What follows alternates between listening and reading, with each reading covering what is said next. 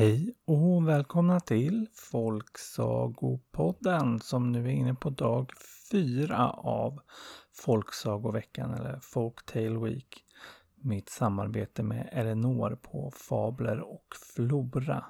Om ni inte har gjort det redan så är det hög tid att ge sig in där och följa och lajka allt som hon gör. För det är verkligen mycket fina illustrationer. Både från sagor och på lite annat smått och gott. Ett stort följtips på den. Och dagens Folktale Week-tema det är Feast. Och Feast, det kan ju betyda fest. Eller så kan det betyda kalasmåltid. Eller så kan det betyda att kalasa på en kalasmåltid. Och någon som gillar allt det här, det är tydligen elefanten. Och mer om det får ni höra här.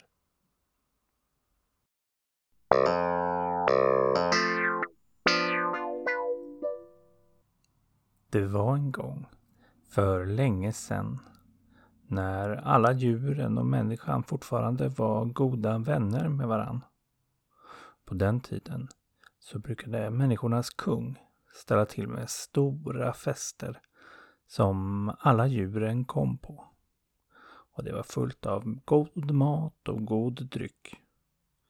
Men det fanns ett djur som tog för sig lite mer än alla andra. Och det var elefanten. Det var ju redan det största djuret och dessutom med den största aptiten. Med sin snabel så skyfflade elefanten in massvis utav mat. Och ibland hände det att några av de godaste rätterna tog slut. För att elefanten hade tagit så mycket. Ja, det var inte bara elefanten som åt mycket. Flodhästen var också en hejare på att tugga i sig. Men elefanten var överlägset den största glufsglufsen. Och en som störde sig på det här, det var sköldpaddan. Sköldpaddan var ju nämligen mycket kortare och långsammare. Så när hon väl kom fram till bordet så var det sällan något av det godaste fanns kvar. Så hon bestämde sig för att lära elefanten en läxa. Och det var så att på den här tiden så hade elefanter stora ögon. Ja, stora nog för att passa ett så stort djur som en elefant. Och inte sådana där små pepparkorn som den har idag. Och planen som sköldpaddan kom på handlade just om ögonen. Så inte långt därefter så satte sig sköldpaddan på en väg som hon visste att elefanten brukade gå på och snacksade på räkbollar som hon visste var en av elefantens favoriträtter. Och snart kom han där och undrade förstås vad hon snacksade på. Och då blundade sköldpaddan med ena ögat och sa Åh, elefanten, du förstår inte. Jag har kommit på det godaste man kan äta. Det är sina egna ögon, kan du tänka dig?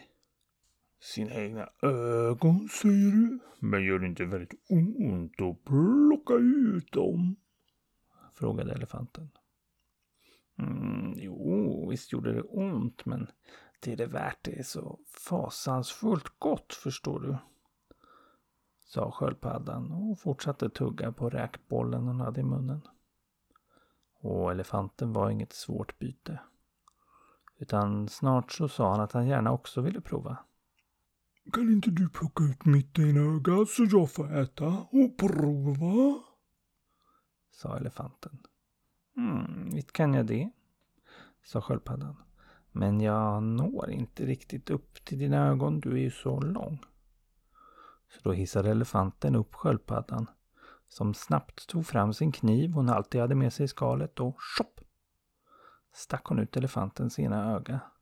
Och snabbt bytte hon ut det mot en stor räkboll hon hade med sig. Som hon gav till elefanten som glatt tuggade i sig. Mm, mm, mm, det var riktigt gott. Det smakar som min favoriträtt, mm, men godare. Ja, sköldpaddan var en väldigt bra kock och visste dessutom var de allra godaste räkorna fanns. Och hon hade räknat ut precis vad som skulle hända sen. När räkbollen var slut så satt nämligen elefanten och smackade. Nu skulle man haft en till hörru. Men jag har ju bara ett öga kvar. Och jag vill ju se något. Ja, sa sköldpaddan. Det låter ju klokt, men visst var det gott. Väldigt gott va? Och till slut så kunde inte elefanten hålla sig längre utan bad sköldpaddan. Ta ut mitt andra öga också, jag måste få äta en till, snälla. Och så hissade han upp sköldpaddan som stack ut elefantens öga, snabbt bytte ut emot en räkboll och stoppade in det i hans mun.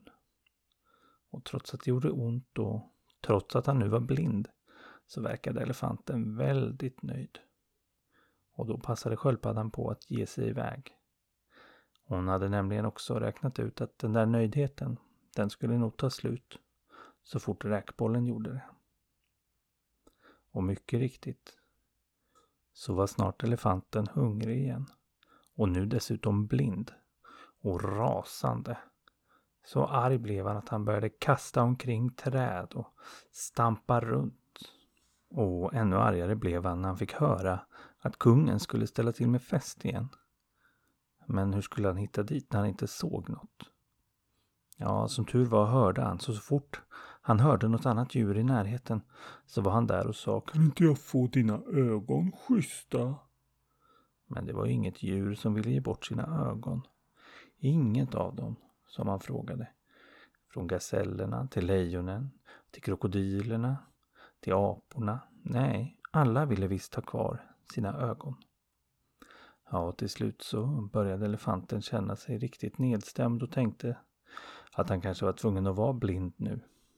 Men då fick han höra något. Så man måste ha lika stora öron som en elefant för att höra. Ett litet långsamt Det var en liten mask som kom krypande. Hallå, vem där? Sa elefanten. Och masken kunde inte tro sina ögon. Aldrig hade väl han blivit tilltalad förut och speciellt inte av någon så stor som elefanten. Ja, det, det är bara jag, en liten mask, sa han. Hörru du, masken, har du ögon?